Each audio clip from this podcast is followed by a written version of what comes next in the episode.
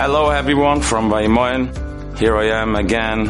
It was amazing, the feedback and everything. You know, Klal Yisrael is so good and everybody wants to be good and everybody's mamash moise nefesh for HaKadosh Baruch Hu. And he knows that.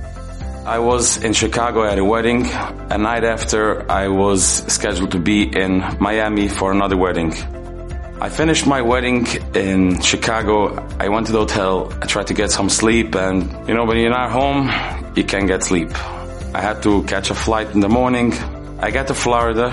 I don't know what hit me, but I felt like I'm collapsing. I didn't sleep a night before. I was working. It comes like 20 minutes before the wedding.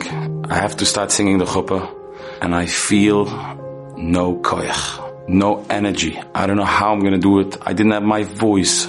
My body was shaking, you know.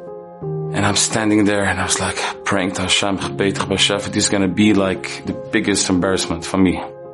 I said to myself, Shalom, I'm gonna do something very, very difficult and hard for me, but I'm gonna do it, Mesirus Nefesh. Please, I'm begging you, just for tonight, just for tonight. Give me, give me, give me koich, give me energy. It was a wedding in Miami and it wasn't a Hasidic wedding at all.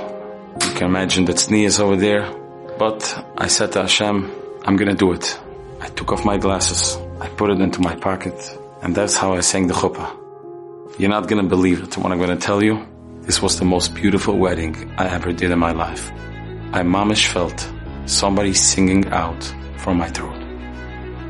Everybody needs sometimes here and there a Yeshua. Take on yourself something Take on yourself the hardest. Shmiras Einayim, do for Hashem. He'll do for you.